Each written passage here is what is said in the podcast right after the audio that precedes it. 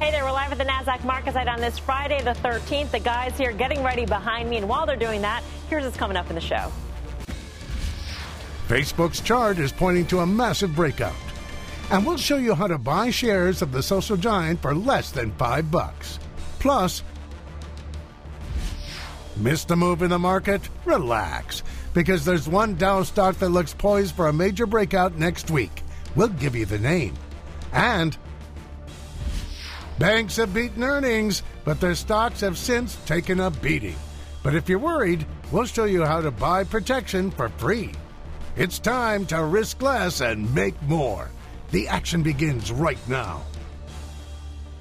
Let's get to it, because as the Dow continues its record run, a number of classic Dow stocks are surging this month. Check out the moves in Walmart, McDonald's, Johnson & Johnson, Caterpillar, all outperforming the market in October. Walmart is up a whopping 11%.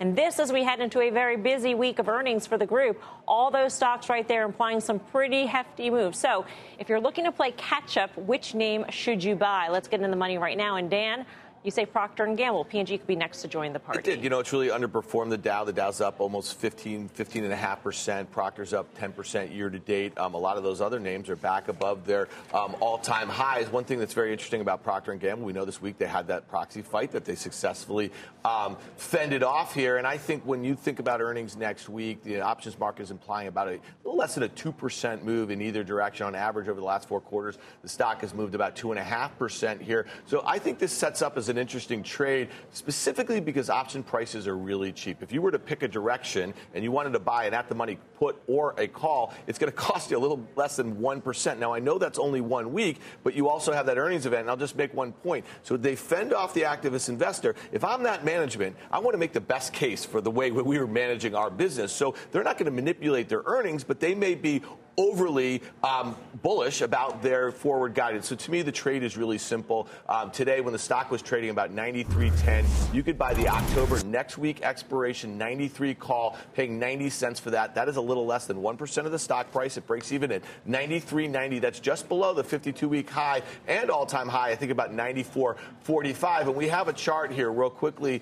Look at this five-year chart dating back to 2012 or so. You know, Carter may say that might have been an epic double top, but if there's a reason to break out, this call gives a lot of leverage to the upside on an event that could be the catalyst for it. Well, I think clearly, look, we have a market that's trading at all-time highs. We have volatility essentially at all-time lows. Where Procter is concerned, I mean, it's not normally the kind of stock you would see activist activity in. And actually, I don't see how shareholders would have lost if Nelson Peltz had gotten a board seat. I kind of wish he had. However, I mean, if you're going to make a bullish play, I absolutely think that buying a call here is the simplest and best way to do that by far, because, I mean, there's very little to lose. There's a lot to gain. And as you point out, you know, the CEO of this company is going to have to tell an exciting story at this point. And basically, you know, we won the proxy fight, and that's basically the affirmation that we're on the right track strategically. Yeah. I mean, what is, of course, is that key level, just that Dan is citing. It was Christmas. It was 24th of December, 2014. And we were literally right back to that level after basically 3 years of underperformance. But here's the real thing. It's been a massive underperformer of the entire bull market. You're talking about a stock that has doubled off the 09 low, where the S&P has tripled.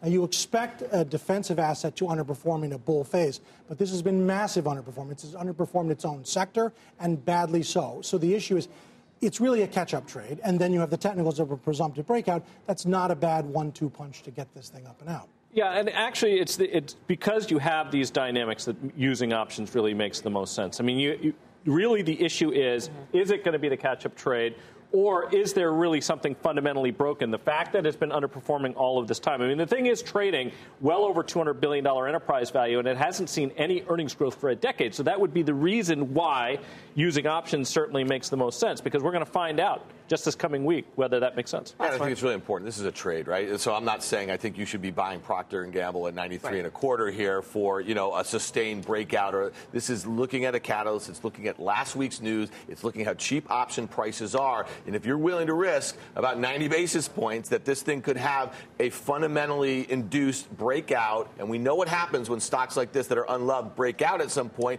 they could get going for a little bit. So it's a one-day trade. The report Friday before the opening. This Friday? Next Friday, a week from today. So when does expiration happen? Before? Friday night. Next Friday. It's a one-day trade. Yeah.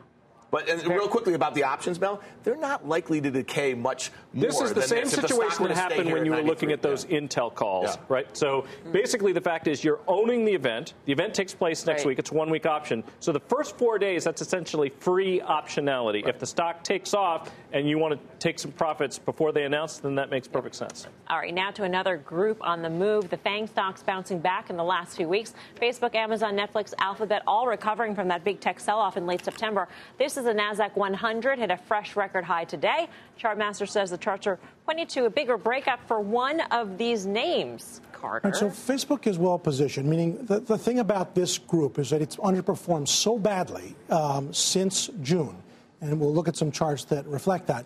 Is it finally, after being dead money for the better part of 4 months, is it really time to catch up? Facebook looks that way. I'm going to look at some charts and see if we can figure it out together. So, again, the top five assets in the S&P, badly underperforming all summer, all autumn. One in particular looks as though it's going to come to life. So here we know the names. This is the top five stocks in the S&P 500. The names speak for themselves. So take a look. Just to put this in context, those five worth $3 trillion. The bottom 250 stocks in the S&P worth $3 trillion. Now I want to do a chart of those top five and take a look at the top is the $3 trillion that we just talked about. Those are, the bottom is relative performance to the S&P. And what's important, of course, is this, that even as they've gone up, their basic relative performance to the market has been down. And that's been the problem with FANG. One in particular looks like it's finally going to play catch-up. So let's put some lines in. That's the point at which relative performance peaked. It's early June. We're now late October. Massive underperformance. Here's another way to draw the lines. You can see it here, which is to say we've made new highs, absolute, yes, but we're still below where we were as far back as June. Now, one in particular looks as though it's going to come to life. So, Facebook. You draw the lines any way you want. I think a good way to draw them is this way. A well-defined ascending wedge, and the presumption is after having bounced perfectly three times off the rising trend line that we are in the position to get a breakout. So I like Facebook here. It is just below its July 27th high. I'm going to make the bet that it will, in fact, exceed that high. Mike, what's your trade? So I'm basically looking at a call calendar here, specifically the November-January 180 call calendar. You can spend about $3 to buy the January calls and sell the Novembers against it to make your bullish bet. Here's the thing. So we have earnings coming up in Facebook that first week. And what happens when we know we have a catalyst? We were actually just talking about this. Options premiums get elevated somewhat. You'd like to be a seller of those, all else equal. This is implying a move of just under 5%. Now, some could say they've had earnings moves where they had larger moves than that historically, and that's definitely true. But recently, it hasn't been. The moves have been much more muted recently. And actually, there are other reasons why that might be true, too. We have a lot of sort of, we'll call it negative publicity about, you know, whether Facebook and some of these other names are deserving a little bit more, let's say, investigation, shall we say. And I think those things mean that you're going to have slightly elevated options premiums. It might mute some of the moves in the meantime. So we like to be a seller of those, but own the calls longer term. So what's really interesting about this trade is Mike's got a few weeks until earnings, and he's also got a little more time for November expiration. And if this stock were just to kind of move up, even so slightly, up to that 180 strike, this trade is a fantastic setup because at the end of the day, he's trying to own January options above the money. It would be a new all-time high. It would be a breakout from what that is a beautiful chart for half of what they are offered at right now. And I think that's a great trade to try to figure out how to finance longer-dated calls. And so at the end of the day, it gives you a lot of optionality, too, that if you think that this thing is going to explode, if it gets up to that 180 strike, you're going to gain deltas on that longer-dated January, and you're still going to be up money. You could always cover November, and you could have an outright call or turn it into a vertical call spread. So to me, I think that's the way to play it this far ahead of earnings. You know, it's a tough environment that we have with the VIX below 10 to try to look for setups in the options world where you actually get to collect decay. This is one of them because you do own options, but those longer-dated ones won't decay as rapidly as the nearer-dated ones will. And assuming that the earnings move was muted and you wanted to remain short these through that catalyst, those are actually going to see the premiums come in very, very quickly, and that's how you're going to make most of your money. And the key is, look, we just talked about what is a breakout for Procter & Gamble. Procter & Gamble has nothing to do with Facebook. Breakouts are well-defined moments in time, often they are good bets. Make the bet. Got a question out there. Send us a tweet to @OptionsAction for everything Options Action. Check out our website, optionsaction.cnbc.com. While you're there, you can sign up for our super cool newsletter. We have more than 100,000 subscribers. So what are you waiting for? Here's what's coming up next. That's what's happened to financials since earnings. But if you're worried, we've got a way to get paid to protect your bank stocks. Plus, talk about a shocker. Coe & Carter's bullish trade on Tesla has stalled. But they have a way to manage their losses, and they'll explain how when Options Action returns. Welcome back to Options Action. It was the big bank beat and beat down this week as the number of financials sold off despite reporting better than expected results. Citi, JPMorgan, Wells Fargo all falling after their reports. Bank of America bucking the trend, rallying following its report this morning. Morgan Stanley and Goldman Sachs are both out with earnings next Tuesday. So if you're worried they could follow a similar fate, how should you protect yourself? Dan's over at the Plaza with his call to action. Dan. Yeah, so it's been a pretty popular trade to be long banks in what people think to be a deregulated environment, a rising rate environment, a period of long underperformance. You know, listen, we got to talk about Goldman. Tuesday, the report before the opening. The options market is implying about a 2% move in either direction. It's moved about 2.5% over the last four quarters. But this stock has acted downright awful in 2017. It's actually down about 40 basis points on the year. We know that the XLF is up about 14%. The S&P is up about 14%. Something's kind of going on here. So the thing to me is if you're hanging out with this stock and you think it has the potential to go higher, but when you look at the reaction that Wells Fargo had today, down almost 3%, that way Citi and JPMorgan reacted to their earnings, and you think there's something worse going on possibly in Goldman and there could be further downside over the next month or so, maybe it has something to do with lack of deregulation or no tax bill or that, plan or something like that. To me, it makes sense to consider a collar if you are long Goldman Sachs. Why? Because it's the worst performing one. It's really lagged the whole group. So why would you consider a collar, and just what is a collar? In this instance, it's actually selling an out-of-the-money call and using the proceeds, the premium that you receive for selling that call, to buy a downside put. You would do this because in this situation in particular, Goldman Sachs has rallied nearly 11% since the beginning of September into this earnings event. So I'd say expectations have been rising despite the underperformance. The other reason I would say is that you don't really want to pay for protection. Again, the stock hasn't performed this year, so why buy puts and reduce, you know, you're basically making it that much harder to make money. And then the last one is you're selling that call to finance the put here. So you're willing to give up a certain amount of upside to have a certain amount of downside protection. Let's just go real quickly to the chart and kind of figure out how we might choose our strikes here. I mean, look, this is that 11% rally. It's come back a little bit this week, not acting particularly well. I think back near 225 is the level that you would maybe want some downside protection. So let's talk about the trade here today. When Goldman Sachs was trading at 239, you could look at November expiration, and you could buy the November 225, 250 calendar, paying nothing for it. What are you doing here? You're selling one of the November, this is versus 100 shares of stock. You're selling one of the November 250 calls at about $2, and you're using those proceeds to buy one of the November 225 puts for about $2. You have up to $11 of upside between the current stock price, 239 and 250, up to November expiration. And then you have downside between 239 and 225. That is the level of the put strike that you own, but you're protected below that. That is what you would call a collar. I would say something pretty nasty is going on in Goldman Sachs. That underperformance for a company that was often considered best of breed is really lagging a lot of its peers. So to me, I think it makes sense if you want to stay long into the event and you want some time to have some protection but still participate to the upside, November collars make sense. What do you think of this trade?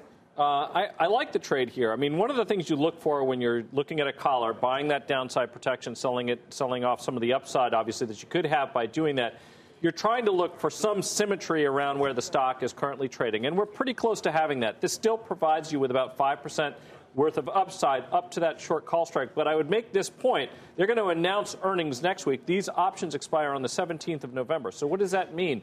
If the stock declines, let's call it 3% from where it's currently trading right now, this trade will appreciate even though you're not getting to that put strike.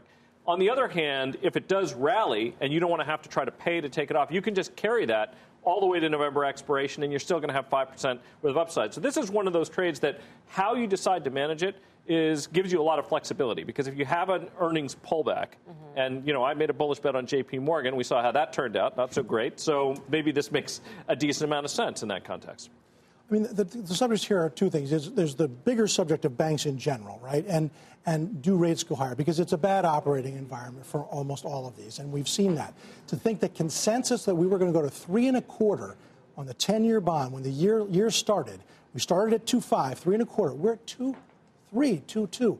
So then, not only the general but the specific. If you compare Goldman to Morgan Stanley, its most direct competitor, Morgan Stanley is making new 52-week highs. Goldman is well below its March high, and it's just a function of Goldman is just not performing well, the things that Dan was talking about at the plasma. Yeah, I mean, when we take a look at, obviously, we think about sort of commercial lending as one of the spaces that's going to obviously benefit from the rate picture. Morgan Stanley's benefiting from a strategic shift that they've made over a number of years, more towards asset management. As asset prices have risen, that obviously has benefited their business. Goldman Sachs is kind of caught a little bit in the middle there, and obviously have historically been very dependent on trading revenues, and that obviously has been a weak area. All right. By the way, ever wonder how we figure out implied moves for earnings? Head to our website, optionsaction.cnbc.com. We just posted a brand new tutorial starring the one and only Professor Mike Coe. He breaks down how you can use options to calculate how much a stock could move for a given event. It's a question we get a lot. The answer is right on our website, optionsaction.cnbc.com. Still ahead, Tesla's electric slide, the stock falling nearly 10% from its high last month, putting Cohen Carter's bullish bet in jeopardy. But don't worry, because they've got a way to make your money back. Much more options action right after this. Welcome back to Options Action. It's time to look back on some of our open trades. 1 month ago, Cohen Carter said that Tesla was going to rev up. The trade didn't exactly go as planned. Here's what we mean. On Options Action, it's how we make speedy profits. Risk less so we can make more. And that's exactly what Cohen Carter tried to do with their bullish bet on Tesla. Carter thought Tesla shares were about to accelerate. I like Tesla for a breakout, for a move to new highs.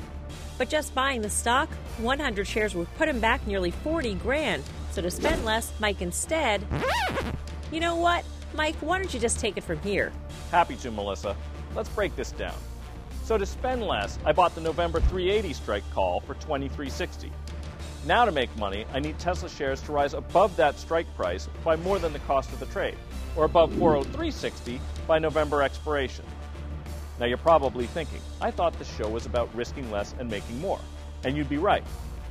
So to cut my costs, I sold the 430 strike call for $760, creating my call spread. For a moment there, I thought I died and went to options heaven. Let's get back to the trade. By selling that higher strike call, I made making money easier. And here's how. Between the $23.60 I spent on buying that lower strike call and the $7.60 I collected selling the higher strike call, I cut the total cost of the trade down to just $16. Now, instead of needing Tesla to trade above $403.60 by November expiration, I see profits if the stock rises above $380 by more than the reduced cost of the trade, or above $396 by November expiration. Let's not get too excited, because there is a trade-off. Since I sold that higher strike call, my profits are capped at $430. So how do we do on this one, Melissa?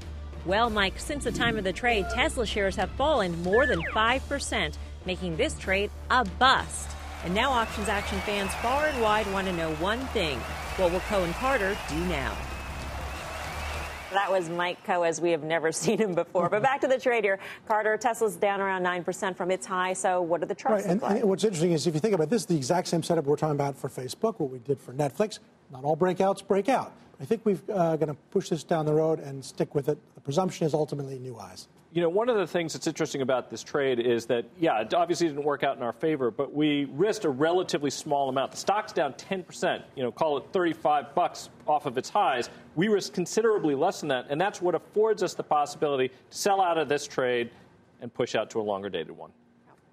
Dan, what would you say about this? Well, you know, it's interesting. I think Carter said when I looked at the chart from a few weeks ago, it looked exactly as the same setup as Facebook. I would just say this, that the fact that Facebook got through that negative news over the last few weeks and is back up here now, Facebook to me looks like a far better bet than playing Tesla for a later date. I'll just tell you, because we've done a lot of work on this. We have quants at the firm. It's just a probabilities thing. A certain percentage of stocks, about 58, 60%, once they toy with highs, do break out. You can't control the ones that don't. Right, right, right, right. Moving on here, 3 weeks ago, Dan said that AMD was headed higher.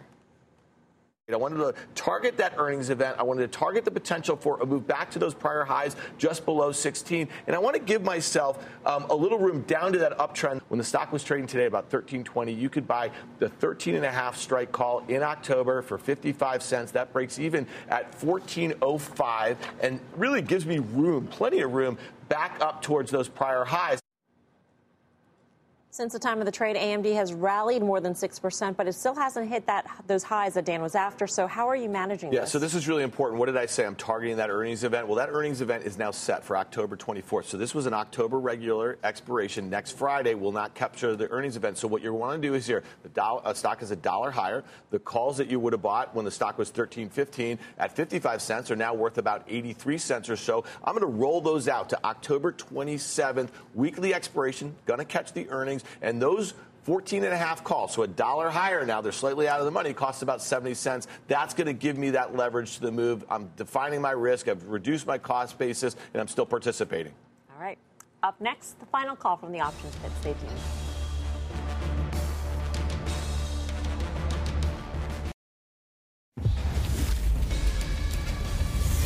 Time now for the final call. Last word from the options pits. Carter. I want to make the bet that Facebook breaks out to new highs. Mike Coe. Take advantage of decay and use call calendars. Dan Nathan. Yeah, AMD, OC calls, roll them out the next week, up and out.